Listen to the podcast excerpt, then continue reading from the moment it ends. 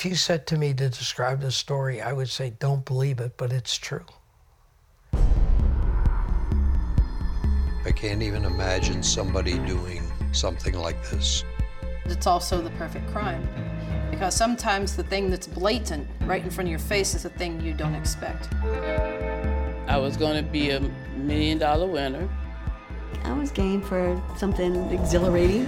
From 1989 to 2001, there were almost no legitimate winners of the high value game pieces in the McDonald's Monopoly game. Uncle Jerry told me, if you want a game piece, this is how it's done.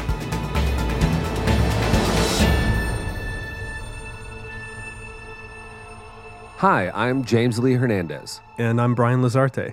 We are the executive producers and directors of McMillions, an HBO documentary series. And this is the official McMillions podcast, episode 5. We do have some swear words in this episode, so if you are listening with young children, Or if you're just, sensitive, if you have sensitive ears, cover them and then continue listening to the podcast. Joining us on today's episode is AJ Glomb, one of the game piece distributors, aka recruiters, for Uncle Jerry. But before we do that, let's recap what we saw in this week's episode, episode 5 of McMillions on HBO. So, what happened in this week's episode, Brian? well, we saw a number of arrests. We saw a fax machine debacle uh, to probably the highest and most embarrassing of proportions. I don't think that there's another fax story that exists out there. In fact, if there is, we should ask people to send it to us because could you actually send a worse fax than what happened in this episode? I- It's still unbelievable that a government entity did this, and it almost took down, or at least made the the arrests and and really the pinnacle of everything that you build up within this case almost came crashing down before it even started. Indeed. And so when the arrest happened, you know, we, we always found it interesting that all the arrests were happening simultaneously. Doug Matthews, of course, trying to uh, be first in line, getting his guy first, which is AJ Glomb, who we're going to talk to in a, in a little bit here, ended up being the last of the federal agents to get their guy. There's actually more to that story. We uh, we only barely scratched the surface of Doug's undercover attempts at uh, getting AJ out the door. We get into the arrest of the man himself, Jerry Jacobson, aka Uncle Jerry. Then the government now trying to find out how did Jerry do it? Is he going to cooperate and tell us how he actually pulled all of this off? This is the start of what we're about to get into in episode six, which is the trial. We always really love the idea of this episode because throughout the first four episodes, you're hearing from the FBI, you're hearing from the winners, uh, criminal slash Uncle Jerry side of things. And in episode five, all of the worlds collide. You're having Doug Astralaga show up to arrest Dwight Baker, and then you're having him talk to George Chandler. You're having Doug Matthews, who's arresting AJ Glomb, and you have everyone talking about each other. You even have Gloria Brown talking about when Special Agent Tim Adams shows up at her door. Seeing everyone then actually interacting together and talking about each other was just such a fascinating concept for us to have it all meet in this one huge moment. You get that sense of completion to, to the story. At least this is the beginning of the end. And obviously, the way that we end this episode is talking about the informant, which is actually the very beginning of this whole thing. And we went down this rabbit hole of who could the informant actually be? And as we started talking to each of our subjects, it actually made us think differently about who it could possibly be. James, you know, when when we were first going out there, do you remember who you thought the informant could be? Yes, I do actually, very clearly. And I was wrong. I was definitely wrong. Everyone has their own theory about it. We had our own theories about who could possibly be. Whoever you think it could be, you you you might be wrong.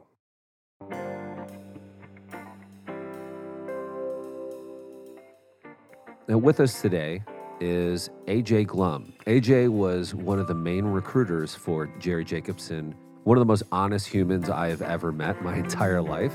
He talks about uh, his past uh, drug running like I would talk about my job at McDonald's when I was 16.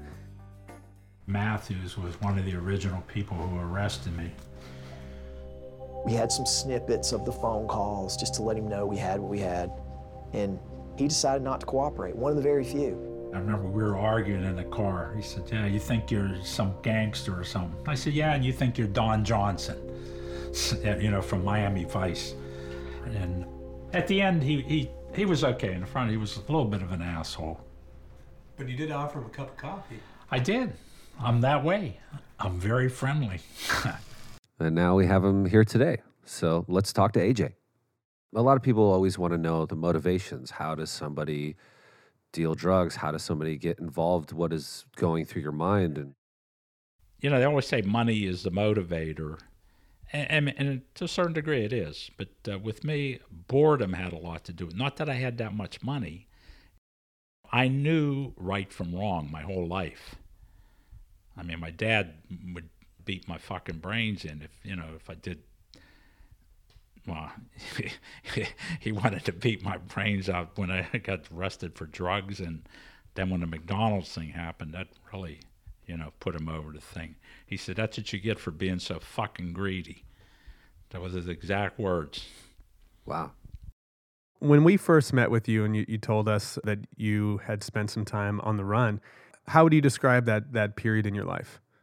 Well, there was a, a, lot of good times because it's like every day you live it like this is the last day before I go to jail. so I may as well have a nice dinner. I may as well do everything that I ever wanted to do. I think my hair was pretty dark when I started. By the time I got arrested uh, 18 months later, it was most of it was gray. So wow. no matter where I was, if I saw two guys in suits, I figured they were marshals. so I don't think I, I would want to do it again, but just chalk it up to experience. And, you know, it was a good experience overall. that, that a lot of people can't say they ever did something and they never had that feeling. That's true. Definitely. Yeah, most people don't live on the edge like that. No, they don't. They don't. Maybe they should. Not necessarily be a fugitive, but. Uh, Even though you've had your brushes with the law, you actually used to be a cop for a little while. Can you tell us about that? I always had the desire to become a policeman. You went on at 18 years old. You were just a cadet. You worked in administrative work. And then when you were 21, you became a regular officer. But the good part about it was all that seniority went with you. Basically, I could have retired at 38 years old with a full retirement. What was it? You you you had a gun that got discharged. What was the story initially? No, it was a funny thing. I had a like a starter pistol at a party. We were messing around. Somebody got in a fight or something, and I think I shot the pistol into the ground or something. And so the police came, and that was it. I must have imagined that you told me that you were dancing. No, no. yeah, if you saw me dancing, I'd probably get arrested for that too. no, it wasn't had nothing to do with dancing. uh, yeah. I know. I, for some reason in, in my mind, you, you told us you just us, wanted it to be. I that. wanted it you to, wanted you know, just living every day to your fullest. Why why did you get fired? Police cadet, you didn't have a gun. You had nothing. You didn't even have a badge. So what were you doing walking around with a pistol? It was a starter pistol. What I see, I don't know the difference between a starter pistol. Oh, starter well, a starter like, pistol it shoots blanks. Yeah, when you Nothing like when you start a race Ah. and you Yeah, shoot to the start a pistol race, off. yeah. Okay. So what were you doing with the starter pistol? I heard they were going to have a race there. they were going to have all the girls run around the apartment. That sounds like a fun party. yeah. Of course, of course. I don't know why I asked such a dumb question. there was this club I used to go to, just a social club. and we're sitting there having a drink, and this one guy, his name was John, he said, "Boy, you guys want to hear a funny story." This guy got hired at eight o'clock in the morning, and he got fired at nine o'clock. and the guy's going, "No, I don't believe." I said, "You know what, John? You're not going to believe it. That was me." He said, "Get out." I said, "I swear to God, that was me." Wow. So that was it. Then I could never ever get hired, even if I put it on there. So I passed all the physicals and the uh, written tests, everything. But when they did uh, background investigation, they wouldn't hire me. How do you make the leap from police officer to the drug life? Well, I had a lot of jobs in between. And at one time, uh, well, let's see, where do I go from here? I went back to Pittsburgh from Atlanta, and I went back to the trucking company I used to work for. I shipped my mother a chair out of salvage, and that's how it all ended for me. That that was probably like the biggest turning point in my life because I, I I mean I was doing really really well. They got upset that you sent something personal. Oh yeah yeah they I got fired for that For shipping a chair out of salvage? for I shipped a chair out of claim salvage, which you- you're not supposed to do. You're supposed to send. I think back then you had to send it to St. Louis or something, and I shipped it to my mother, and somebody must have reported me, Wow. and that's how I lost my job. And then nobody would help me. In fact, they they even filed charges against me. Really? Yeah, there was a guy that was in the security department that I never say it happened because this that this guy didn't like me, but it, it really had it had nothing to do with it. He was doing his job, and you know he figured he's trying to make a name for himself, Wow. So much that, much like Doug Matthews. right. You lose your job. H- how long from that point until you got busted by the DEA? Oh, that was let's see. Oh, geez, that was in '68, 1968. I was living in Detroit, and I moved to Florida. I didn't get into drugs probably until 1979. With Harold Robbins? At that time, when I met Harold Robbins, I wasn't selling drugs. Right, no. That no. was the first time I experienced drugs. you know, I've never talked to anybody who's tried amyl nitrate. That was for heart patients, I think, to revive them. Right. So what If I remember right, that's what it was for. what was the experience? like yeah. what, was are, going yeah. what are the effects? What happens? It scared the shit out of me. I know that.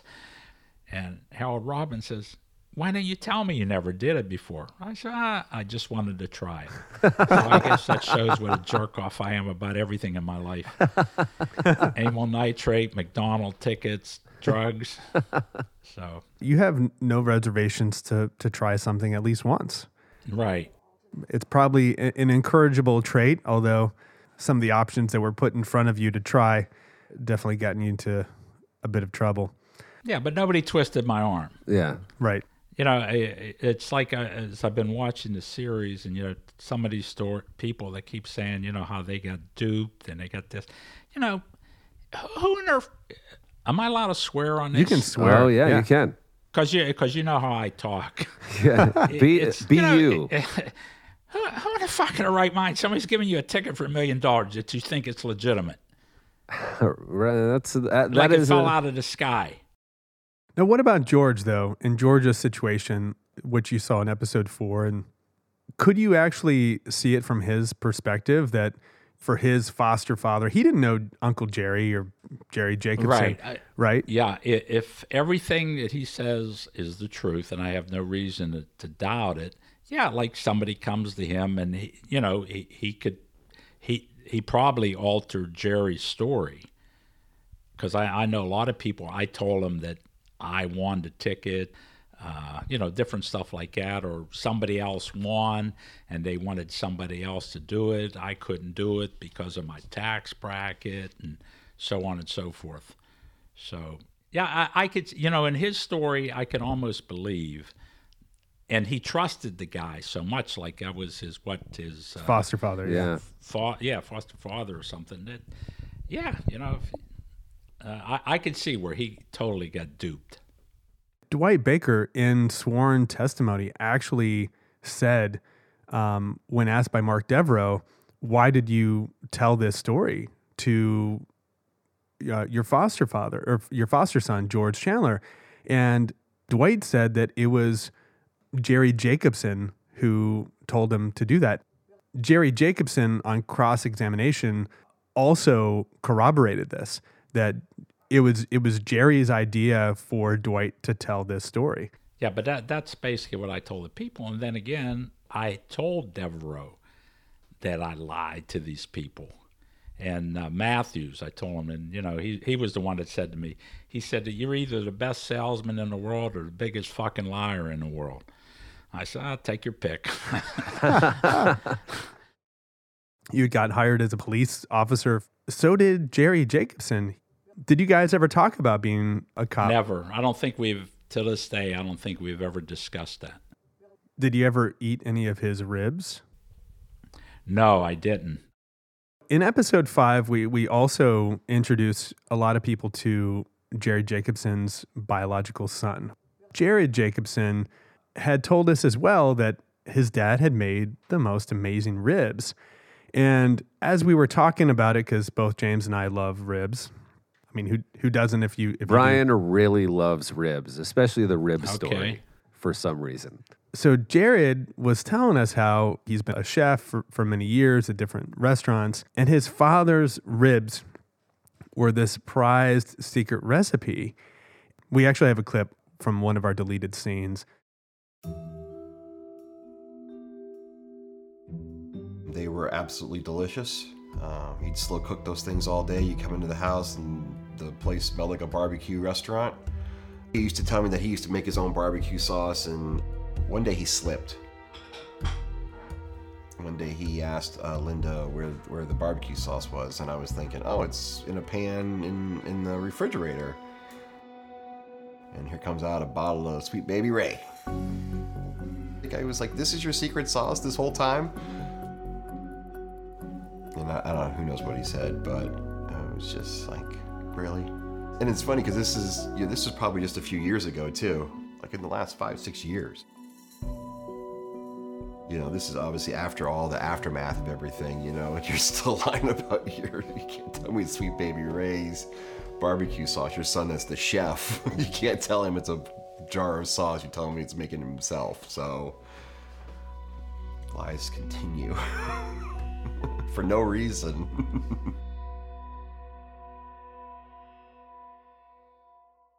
Jared Jacobson, Jerry Jacobson's son, talks about all the lies as if his father is nothing but but a liar. Did you ever find that Jerry, when you ever dealt with him, was inconsistent or would ever lie to you? Never. I had very, very few dealings with Jerry, especially in the beginning. And then later on, we, we would just meet just to give me the winning piece. And then when I had the money, then I would get the money to him. So he never asked you for money up front either. Never, never, never. Wow. He was, you know, very fair with me. And I, I can't rem- no, I, I know he never told me a lie. If he did, it, it didn't matter. I, I, I really had no no relationship at all. Jerry had uh, a way about trying to achieve something from nothing or it's a bit of an opportunist. Here's a deleted scene where we talk with one of his ex wives about a a couple instances of him being an opportunist. While we were working at the Hollywood Police Department, Jerry got a broken wrist. He sustained off duty. He was in an altercation. Some sort of fight, yes. That broken wrist, he kept saying that it was broken so bad that he couldn't use it, couldn't fire his gun. but yet he would take power tools and build alternators, that kind of thing. He went out on workman's comp and then sued the city for disability. And he got a check every month and still does. Yes, he got sick with this Guillain-Barré syndrome, but that was later. I've got the doctor's report of that wrist break. And reading that report, that wrist was just just a regular wrist break. Didn't cause any of those other things he said it caused. And it was over and over and over again. He was in some nice hotel and he tripped and he tried to sue the hotel for his back being hurt. And he wore this little thing on his back. But when the suit didn't go through, his back was fine. Jerry was the kind of person that was always trying to figure the easy way. How do you get a free lunch? How can you do this without getting caught? The moral of the story is there are no free lunches, but there may be some brownies hidden somewhere. Does that make any sense? Does that make any sense, AJ? Uh, Jerry, well, what she says, yeah, makes sense. But uh, Jerry, see, I never ever saw that person. But that a lot of people are opportunists, Right. You know, True. They they figure, well, I slipped here. Why not? Why not? Especially down here in South Florida. Right. It's big business down here. So in the series, you know, we talk about his illness, his Guillain-Barré, which often is confused with MS because they share very similar traits. Uh-huh. In the series, we almost make the assumption from from the FBI's point of view that it was because of the Guillain-Barré slash MS that he left the police force in Hollywood, Florida, early on. But it was actually a, a result of this wrist break Oh, really? yeah, Oh. and and that he had claimed disability from. Do you remember him ever talking about his Guillain-Barré Or MS. or MS? You know, he never brought up the MS. I don't think he did. Getting back to, in general, the mechanics of how some of this works, were there any similarities between moving drugs and moving the game pieces? Mm, nah, not really. You know, you know, you sent, you have the same apprehensions. Like if you're going to meet somebody with a kilo of coke, that's a lot more dangerous than giving them a little fucking coupon. True. Very true. A coupon I could swallow if something happened. But I mean, I was always apprehensive when I gave out a ticket. For some reason, I don't know, I wouldn't sleep the night before when I was traveling to go someplace. It always was on my mind and and I would go with them to McDonald's. I would wait outside or I'd get a sandwich or something and then I would go to the post office. And a lot of them, I'm the one that mailed it. Wow. That was it. I said, "You're done. That's it. You'll you'll be getting something in the mail, and that's it. You're done." So, you know, up until that point, then you relaxed, and once they get the, the check, then it it was all over. You know, you totally relax. Now, you never asked for any money up front. You know, you couldn't believe that Gloria actually mortgaged her house to get the upfront money, that you never even asked for upfront money. Is that correct? That's that's totally true. A lot of people, when I gave them tickets, I had to take them to dinner. They, they didn't even have money for dinner. Wow. and I'm giving them a million dollars. You say at least they could have taken in some bottles and cashed them in to take me to dinner for giving them a million dollars. They could have taken it to McDonald's. Yeah, right, right. Did you ever have an issue collecting or getting the money from them? Never, never. Let's talk for a minute about your arrest because there was actually more to the story that we didn't have a chance to include in the episode. the version that's in the episode is somewhat of a truncated version of what actually happened. Doug Matthews tells us that he was trying everything to get you out of the house and wanted to be the first federal agent to uh, to accomplish his task. He tried the newspaper trick, which didn't work, and then he came up with this idea of doing an undercover Part of Doug Matthews his his plan was to have another agent dress up like a construction worker and do some construction out front and get you to come out of the house. Do you remember that? The construction worker was out there working, supposed, and I says, "Hi, good morning. How you doing?" I says, uh, "What are you doing?" And he says, "Oh, we're surveying a road. We're putting a new road." And I said, "Oh, good." I says, "Who's paying for it?" Because I said, "It's not me." he says, "Oh, I don't know." I said, "Oh," I said, "I said, okay. Could I get you a cup of coffee?" He said, "No, I don't need anything."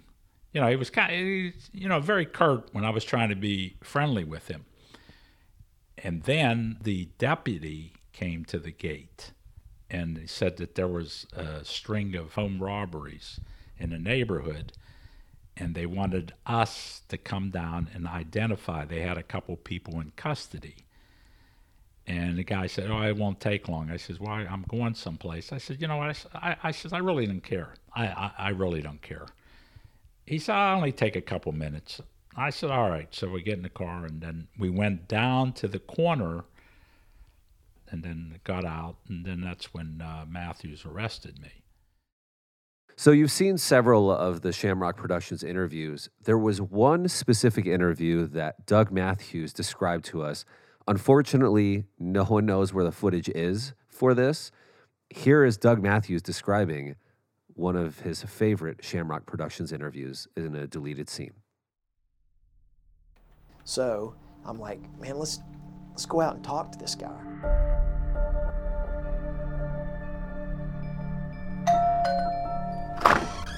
He comes out of the door and kind of meets us in the driveway. I go, hey, everybody stay in the car. And he, so he's telling me, he goes, look, I just want to tell you guys, like, my wife is a freak on keeping the house clean. Like, she is OCD. And I go, well, he wants to take her shoes off or something? He's like, she probably does, but she's told me no, it's all good. So I'm motioning, come on in.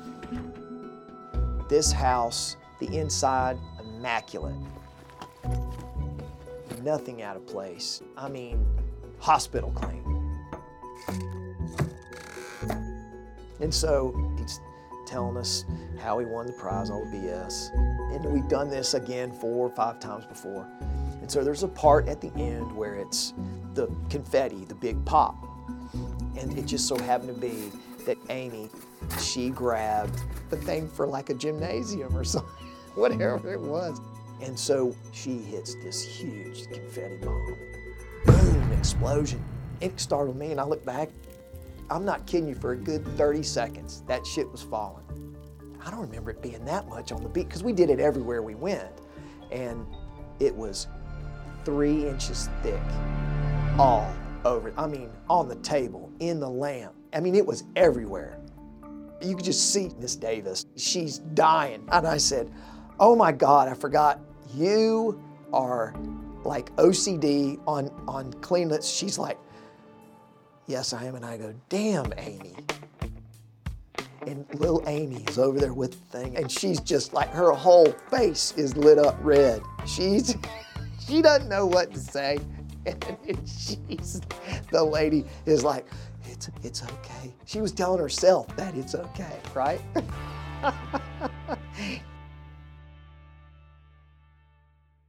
That's rich.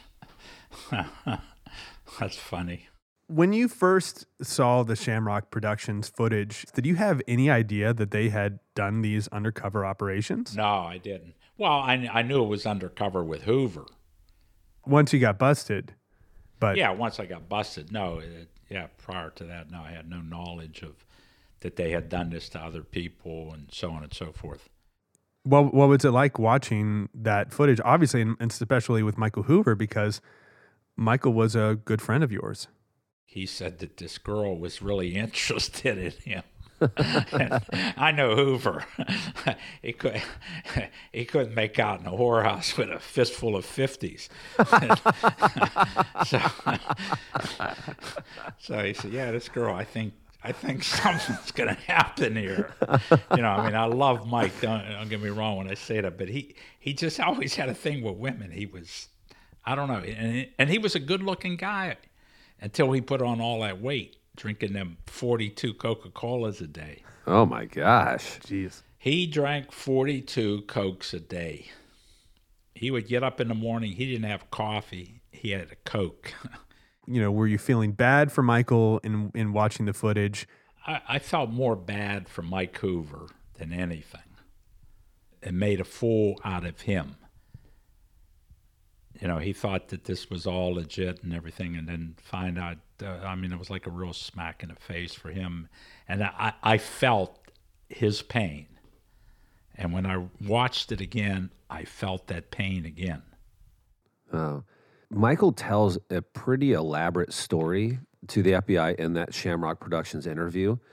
Who came up with that story? I did not coach him on that story. In fact, I think, if I remember right, that one of the magazines did get wet or something. Did you tell him a story that if, you know, if ever you were asked, this is what you're supposed to say? No, no. But, you know, uh, Mike was not stupid. You know, even if I didn't say anything to him, he's been around a block, you know, a hundred times before me.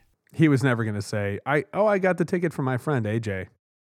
I wasn't worried about that. Right. I, I had told everybody once they got arrested, I said, do whatever you got to do. If they ask you if you're going to testify against me in court, say definitely. But you never you never ever thought yourself that you would get arrested or that Michael would get arrested. What what did you think was the worst that was going to happen if you got in trouble? I, I thought the charge would be receiving stolen property. Which is what a misdemeanor? Yeah, it's like nothing. Did you have any idea that, that there were other people doing what you were doing, like Dwight Baker and and Jerry Colombo, people? Oh, like I'm that? sure there was people before me. I, I think at one time I was told he was doing it for years with other people, and I guess he still was doing doing it with other people. Surely, through your life, you've seen more than your fair share of, of friends get busted. I mean, is that is Mhm. that a consistent thing? It's it's when you start the greed starts to kick in, and that's Right, what leads to it. But but you know, like with the McDonald's, if I would have quit after the first one, the same thing would have happened. For you. Right. Yeah. Yeah, for me, right, exactly. You just don't know when to quit.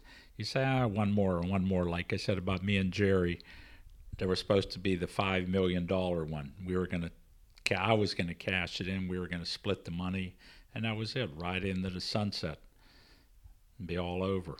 In a lot of ways, I mean, that's probably Jerry Jacobson's one of his biggest mistakes was he didn't know when to quit. I mean, 12 years that he was in mm-hmm. some capacity doing what he was doing. You assume that you're invincible, but had he stopped, especially had he stopped the year prior, the chances of him getting busted would have been quite slim, if not at all. Yeah, that that's always possible. But you know, people would talk. I think afterwards, somebody might say something, but maybe the statute of limitations would have been up by then, and it wouldn't have mattered. Or you'd have to But, prove uh, it. like- You'd have to prove it, though. Uh huh.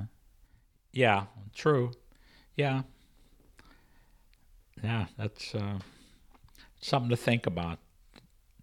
But it, it's tough when you're making money like that. You say, ah, you know, th- this is going to go on forever, and and I still say that to this day. I, oh, I blame Jerry too. He should have had more fucking brains than be dealing with these assholes. I went all over the country to give people tickets. Here, they're giving them all within a 200 mile radius of Jacksonville. right. Right. Yeah. The No, it, it, it that just, I mean, you know, and this guy's connected to the mob. He's connected to his ass. Being that fucking stupid. Yeah. Did you ever tell him that? Who? Jerry. Jerry? No, I, I think he must have really been enthralled with that Robin. That, uh, you know, I, I really don't know what happened after her husband. I mean, from watching the story, I guess that's where I came into the picture after Right. uh, Jerry Jerry Gennaro, Gennaro died. And I don't know, did did he keep doing things with Robin? No. ha- After after after the guy died? Yeah, after Jerry Colombo passed away, then uh, he basically cut off all ties with that Okay. side Oh, of it. Okay. And oh, okay. moved See, on I, to you. I, I didn't know. So, because I, I, I think it would still be going on today. Wow. You think if, if if nobody had come forward with this, it just never would have stopped. Yeah, it, it, it, it's too hard to stop. You're making money like that. But it's just like in the drugs. You understand? You're making so much money. I, I know all the drug dealers. They had a like a timetable. First thing they buy is a Rolex. Then they buy a Mercedes Benz. That's how it was back in the '80s. Right. you know, and then then they buy a big house, and then you get to a point. Then you go you go on vacation. The next thing you know, you're chartering planes. You're making you're making so much money. It gets boring. you, there's nothing else to buy. yeah, exactly. Well, exactly. and to ma- you got to maintain that lifestyle too at that point. Right, right, right. It gets you know, your wife buying so much stuff. It's just, but I, I I just think it would have carried on to other people. See, with me, I did it like a business. It was a business. I looked at I, even the drugs. I looked at it as a business. I didn't give out free samples, and I didn't do this, and it. But the end got the same end results. I got arrested. So, AJ, thank you so much for taking the time to talk to us today and being so open and talking about everything with us. So I always enjoy you too. Take care. Bye bye. That was fun. I I love AJ. Feel like we could talk to him all day. Oh man, we could talk to him for for hours and hours, and we have. And it, it's just every time you learn a new interesting facet about his life, it- it's just mind blowing.